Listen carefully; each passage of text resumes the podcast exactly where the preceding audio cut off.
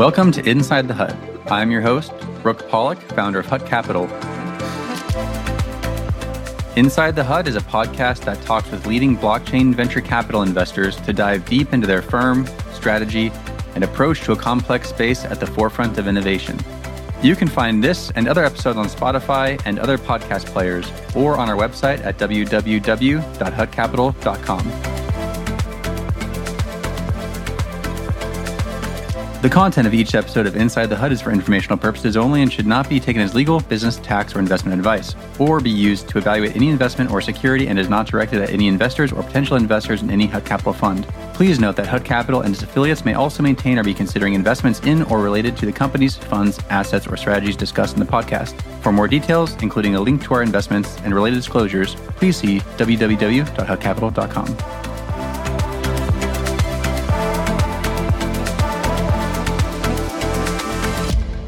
Welcome, everyone, to this week's episode of Inside the Hut with your host, Brooke Pollack. Really excited to have on this week Ash Egan, founder of Archetype. Archetype is an early stage blockchain venture capital firm that Ash started in 2021. So thanks so much for joining us, Ash. Thanks for having me, Brooke. Looking forward to it. All right, so get started. Would love just to hear about your background, your history, and how you came to where you are today. Yeah, so I got into being a crypto VC really with the Ethereum white paper coming off the ground. I thought smart contracts were absolutely fascinating. At the time, I was up in Boston at a firm called Converge and went around Boston telling everyone about this thing called Ether. It had just got listed on Coinbase and wanted to get as close as I could to the Ethereum ecosystem. So I ended up taking a gig at ConsenSys, where I helped co launch the venture arm at ConsenSys. I was there for about a year and then went out to San Francisco to join Accomplice. Accomplice is a generalist venture fund where I led crypto investments. So I was there from 2018 to 2020. And it was an awesome run while I was at Accomplice.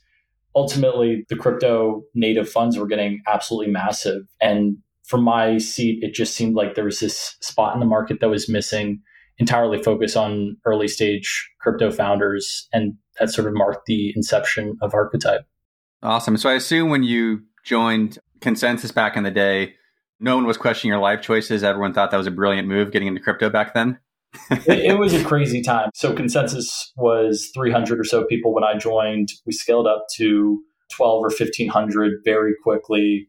This is the 2017 boom. And I'd say that was the beginning of when friends started asking, what is this thing crypto? But yeah, I think professionally, friends and family members were just wondering what the hell I was doing. But now they're pinging me again every few years. You get those text messages and those emails.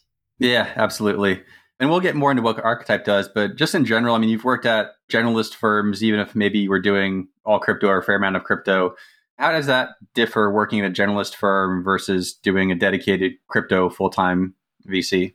Yeah.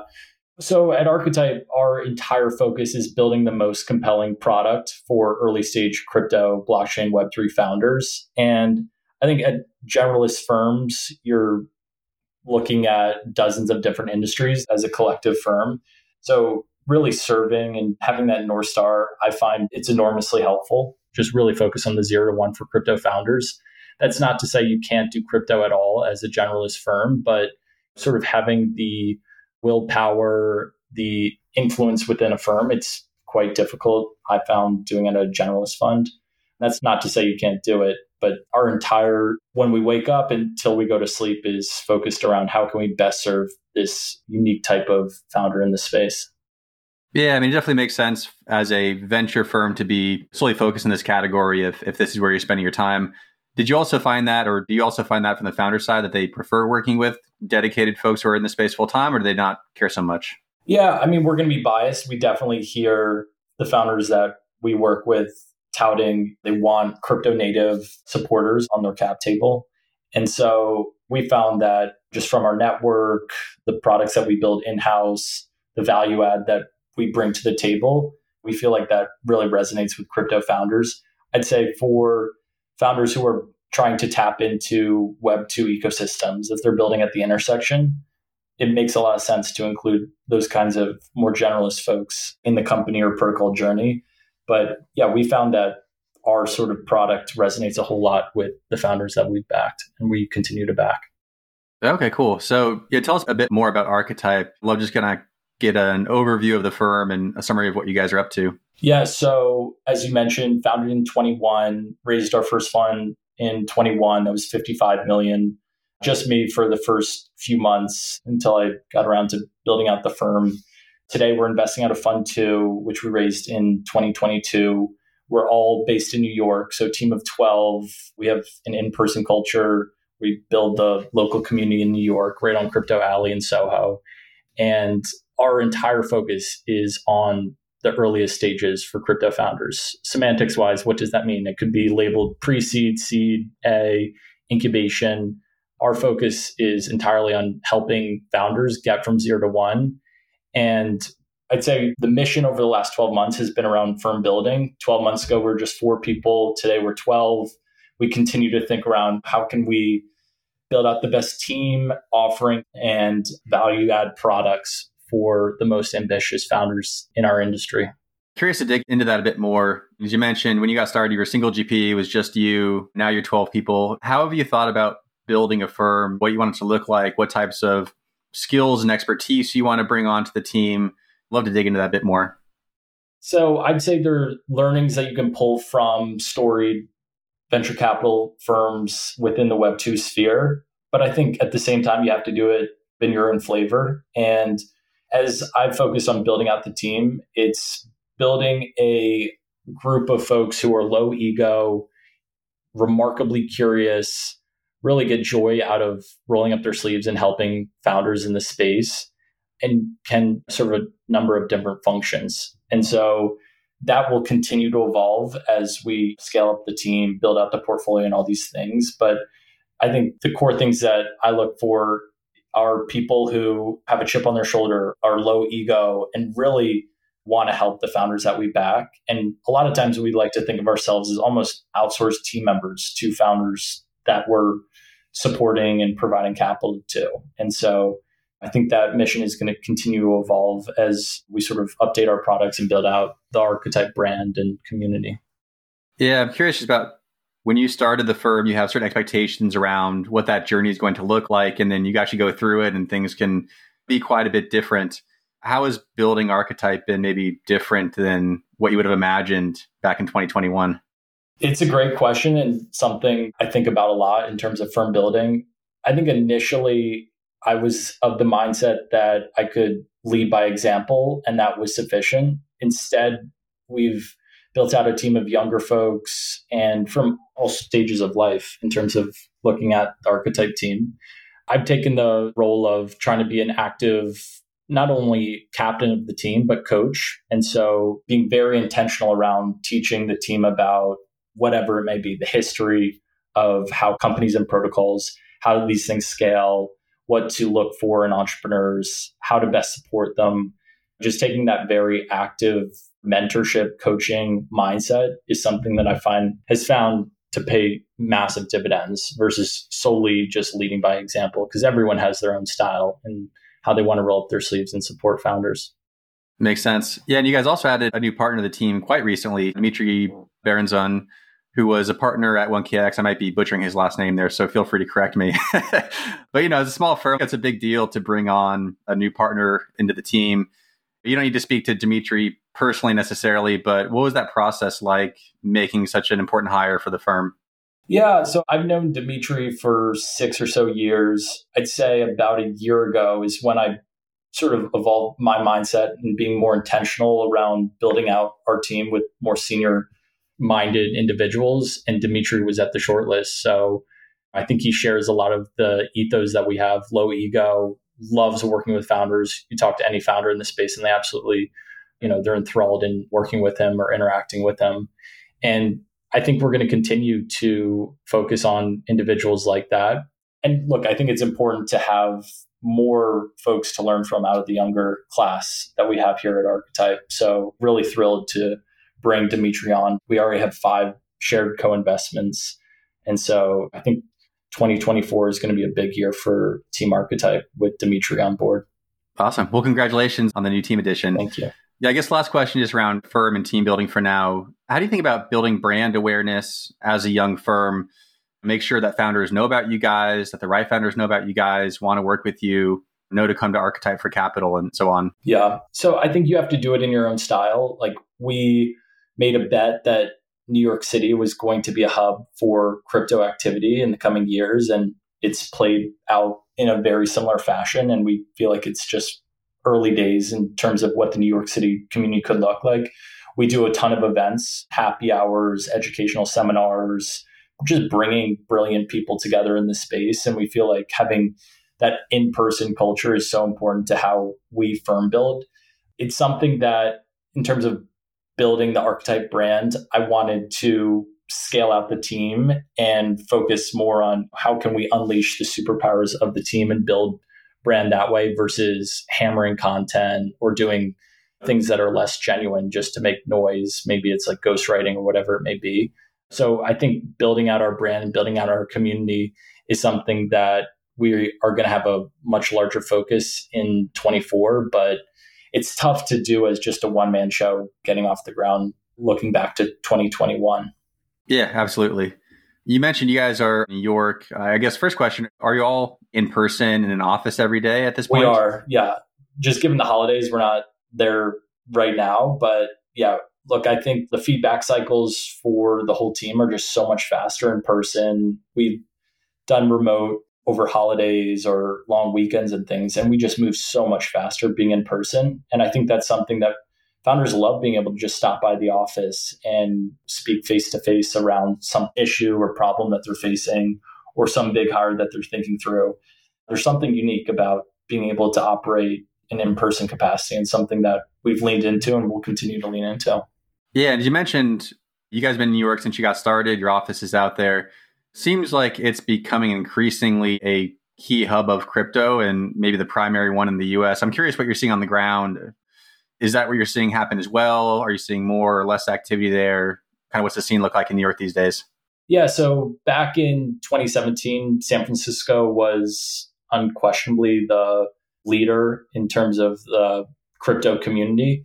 It's hard to say what the exact tipping point was, but it feels like New York is that dominant market for crypto founders. And you can just around Soho and in Williamsburg alone, you could walk around and you'll see people wearing crypto t-shirts of various companies and protocols. And so if you can see these things in the wild, it's typically a mark that that community is there. And our hope is that crypto can see a growth story similar to the internet and so it's going to take time for crypto to get there. But our hope is that there are a number of US cities that are dominant places to build companies and protocols.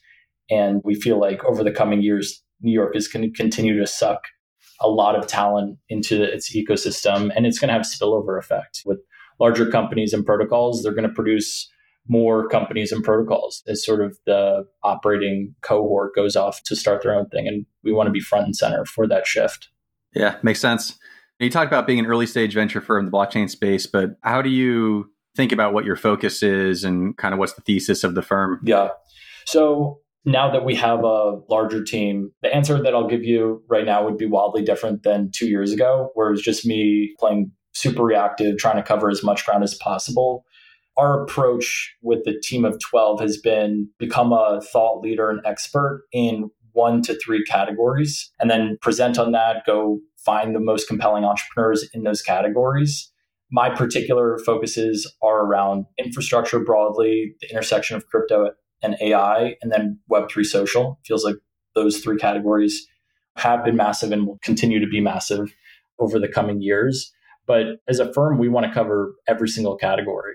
The last thing in the world we want to happen to us is something comes out of left field and it becomes an absolutely massive category within the space, we want to have coverage on all of those things. And so I take a very active role in working with the younger folks on the team to develop their own theses, figure out what categories they're best suited for, and then being really methodical and outbound and getting in front of the most compelling entrepreneurs in those particular spaces.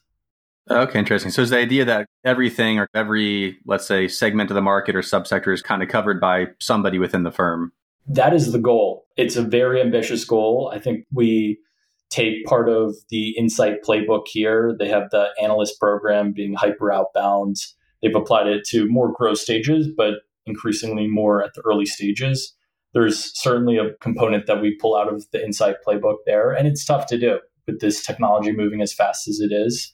But that is the goal, and trying to make predictions around what we think could be the main stories over the coming three to five years and getting ahead of those narratives before their narratives and allocating towards them.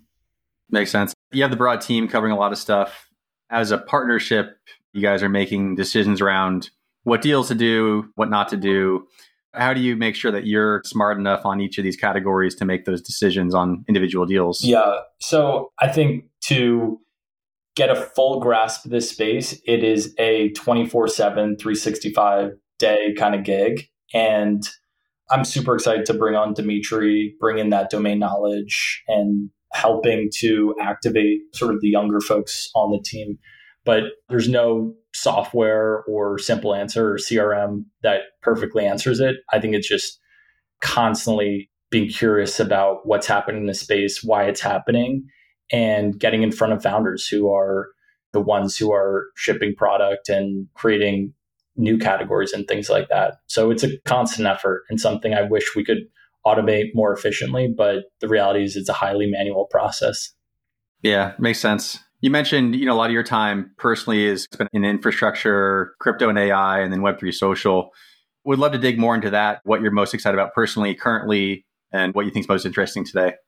So just starting with Web3 social, we're investors in Farcaster. We've been so impressed by Dan Romero and building out this organic ecosystem without speculation. Just over the last seven days, they've seen all time usage, users, posts, and all this kind of stuff. And so it's hard to say what the exact era within Web 2 we are for Web 3 social. Are we MySpace era? Are we even earlier than that with Friendster? Are we the Facebook era?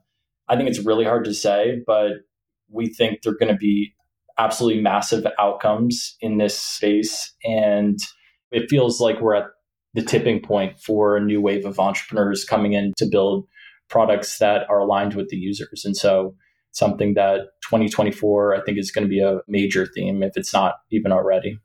Are you seeing a high quantity of deal flow in the Web3 social space, like a lot of founders and a lot of activity there, or has it been more narrow in some of the kind of more familiar names like Farcaster and Lens, as you mentioned? I would say we're starting to see the long tail activate. Now, whether a lot of these products have staying power remains to be seen, but we're focused on backing the transformational type founders, ones who create new user behavior, create new markets, create new protocols for developers to build on.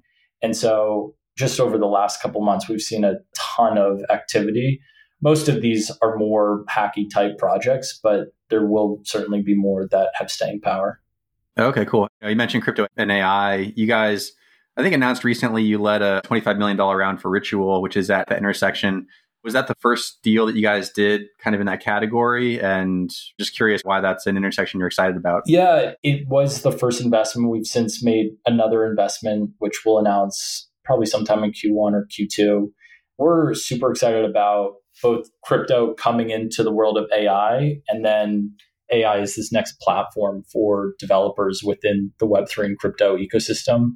With Ritual, I've known Niraj for six or so years, maybe even seven years.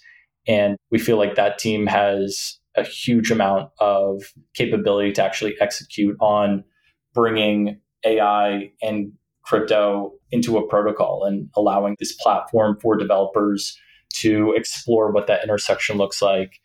And I think it helps to have things like OpenAI and ChatGPT come out and they're dealing with their own issues. We think there's going to be an open source alternative and we think it's going to be built within crypto. And so we continue to be excited about that intersection. We feel like another massive theme that we're going to see in 24, 25 in the coming years. Awesome. Are there any categories that you guys just won't touch, whether you feel like it's just not your core competency at the end of the day or basically out of lack of interest? We've stayed away from copycats that are deployed onto other blockchains. And so I think from a short term perspective, those can be great trades, but how you build a long term sustainable type application or protocol that's just a copycat of what's might be working on Ethereum, we've stayed away from those. And so I think that's something that we're going to continue to stay away from. We're looking again for entrepreneurs who can deploy something that's entirely net new, create entirely new markets, or capitalize on major inefficiencies versus just the copycat. Feels a lot more like a trade than a venture type bet. I'd say that approach is certainly something that we're far less excited about. Yeah, definitely see a lot of that out there. Also makes me curious. Will you guys primarily invest around Ethereum or are you guys open to investing with folks building other chains as well? We're very open minded. Like I'd say our approach is we track developers, we track the data, we're looking at smart contracts that are deployed. We take a unbiased view on where activity is happening. To date, seems like a lot of things have coalesced around Ethereum and layer twos that are building on top of Ethereum. It could look wildly different in the coming years. So certainly something that we're not religious about, but just to refresh ourselves on data and developers and what the activity with those respective areas every quarter or so, I, I'd say. Got it. You mentioned tracking data. What are the key things that you track? I mean, if you want to remind yourself, hey, crypto actually still is interesting and we're doing the right thing with our lives, is there a certain data that you kind of watch, a proxy of the health of the ecosystem or anything like that? Yeah, all sorts of things. So, yeah, I'd say smart contracts deployed, testnet activity. We look at stablecoin usage. We look at things where you can clue in on organic activity versus airdrop farming and things like that. It's easy to get false positives out of these, all sorts of things. And I'd say our lens is even different from six months ago when on chain activity was super low. And it's probably easier to spot what's real and what's not six months ago. Now, with incentives and the likes, uh, you have to scrutinize these things even more aggressively. So, something that we're constantly improving on and evolving and the market definitely has an impact in how we assess these things. You're saying there's a big pickup in on-chain data. It's just a question of like how real and sustainable it is versus airdrop farming so to speak. Yeah you got to normalize it i'd say a little bit more so when you see just a ton of this incentive oriented activity. Okay interesting yeah so we've obviously been through a pretty tough bear market in the crypto space over the past 18 months how do you feel about deploying in today's environment? More or less excited than you were a few months ago? Just kind of curious what you're seeing out there.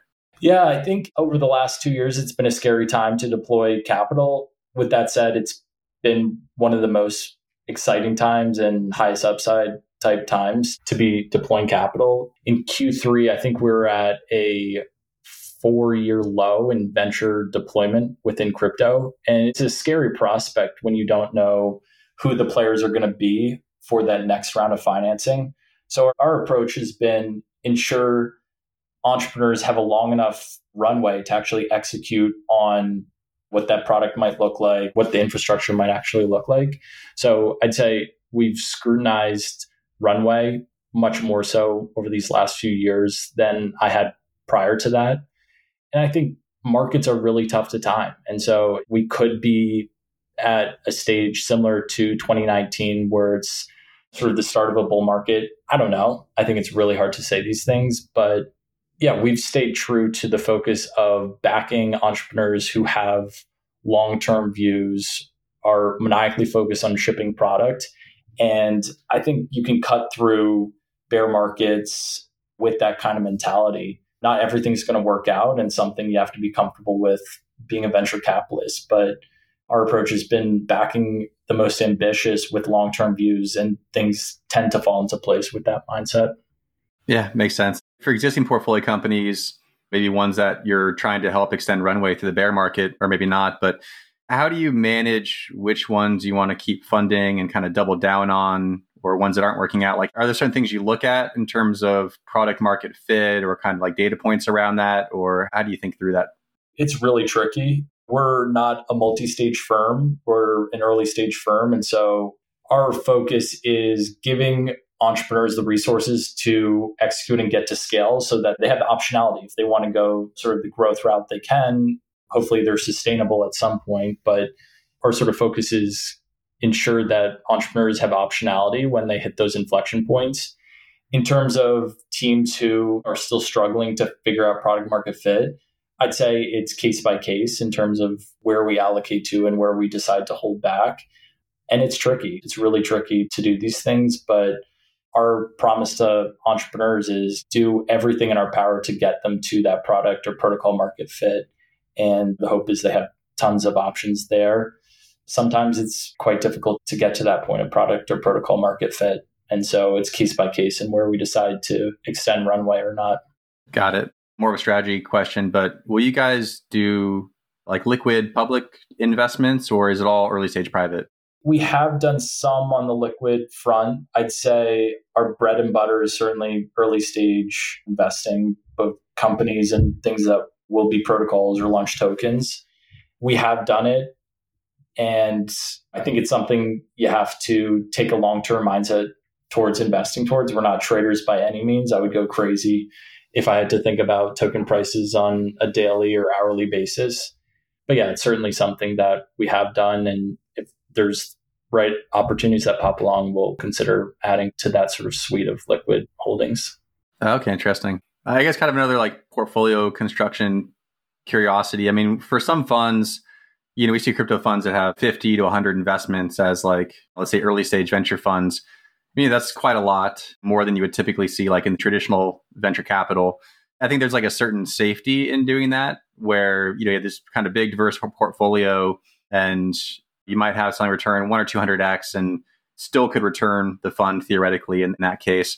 You guys have obviously opted for more like high conviction, concentrated portfolio construction. Just kind of curious, like why you've gone that route and some of the thinking there. Yeah. So our approach is being a lead partner, leading or co leading rounds with entrepreneurs. I think to build out a portfolio of 100 or 200 or so per fund, I think it's something that's tricky to do if you keep a high bar within the space.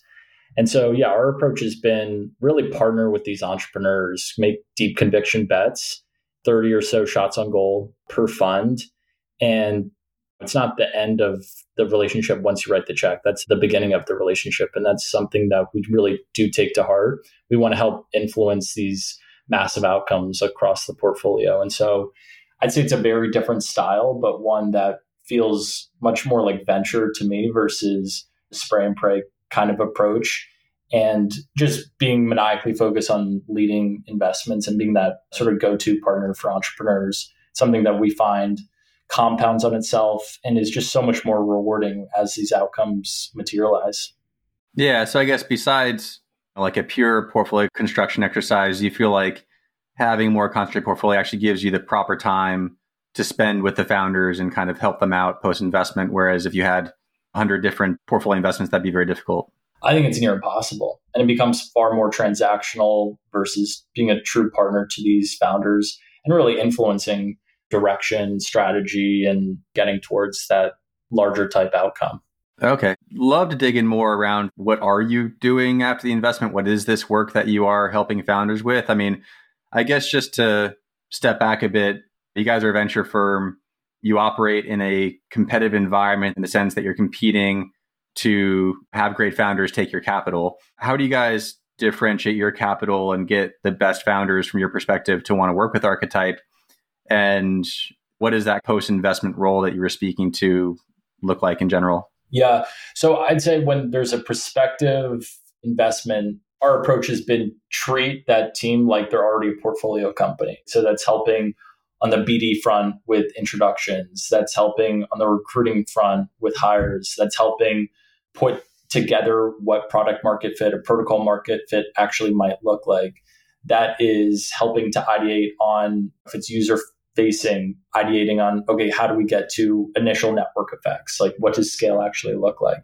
So, having sort of a sense on what we think success looks like and projecting that onto founders where sometimes we're not spot on, but just bring in that perspective of being zero to scale over my last eight, nine years investing in the space, the team's collective X or so years investing in the space. That approach has resonated a lot.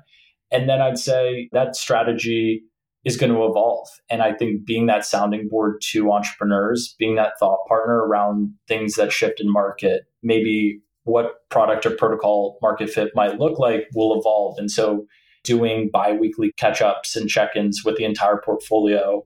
We're on Telegram every day. And I think it was every other day we hit 70% of the portfolio or they hit us with something, just the back and forth.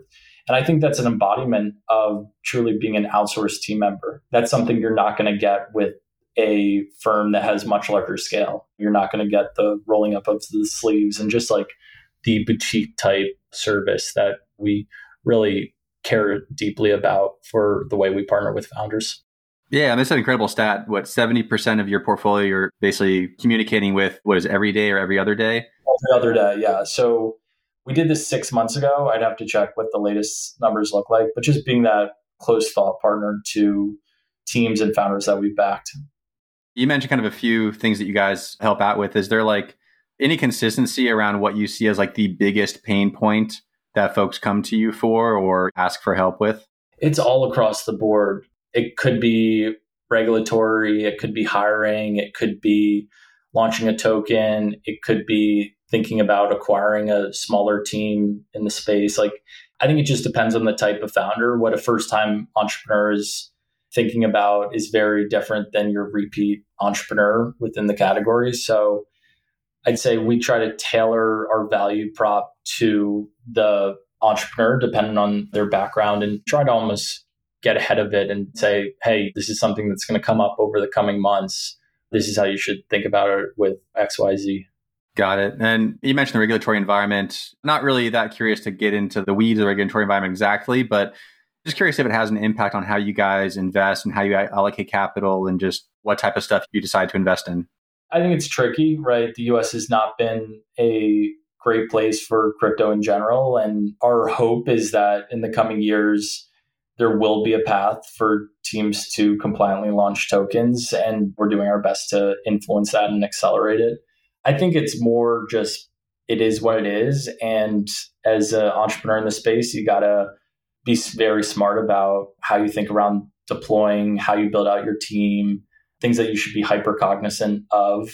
And so I'd say our role has been okay across the risk spectrum. This is the highest risk, this is the lowest risk. Just being a provider of information and the status quo. And I think you're similar and everyone in the space is similar. Our hope is that the US can be the absolute leader in this industry, but it's going to take some time, going to take some convincing and education and all these things. So at its current point, it's almost a it is what it is, but things are certainly improving from just 12 months ago.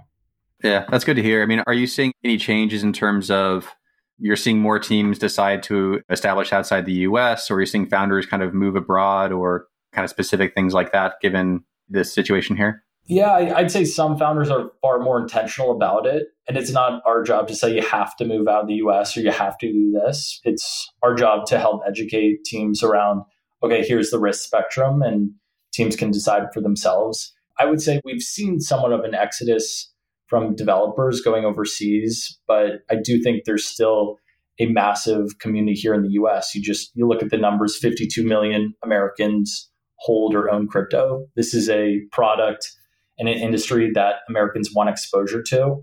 And for founders, I think we're going to continue to see more founders build products, build crypto protocols and companies here in the US with the hope that we have more clarity around what things look like from a regulatory perspective. But yeah, it's hard to say at a high level like, is the exodus accelerating? Is it decelerating?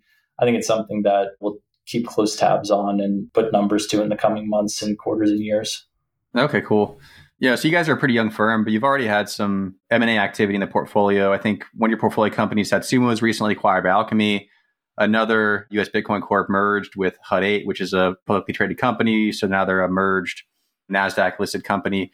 Just kind of curious. I mean, are you guys seeing more interest in terms of M&A activity more recently, or has it been pretty slow just given the bear market crypto conditions?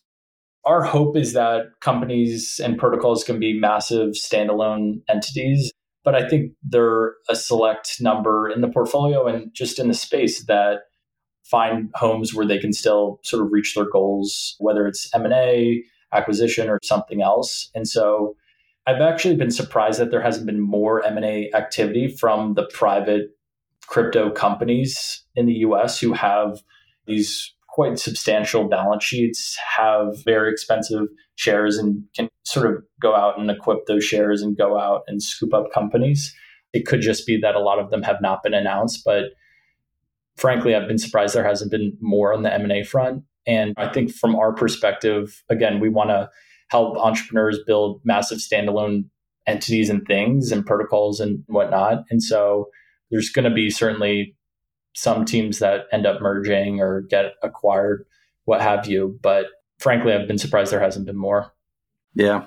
So you're looking at your existing portfolio. Curious if you could highlight one or two portfolio investments that you're particularly excited about or have seen great progress as of late. We're super excited about this new meta of points. And we feel like so points for those unaware, think of them as incentives that you can earn in app across crypto applications.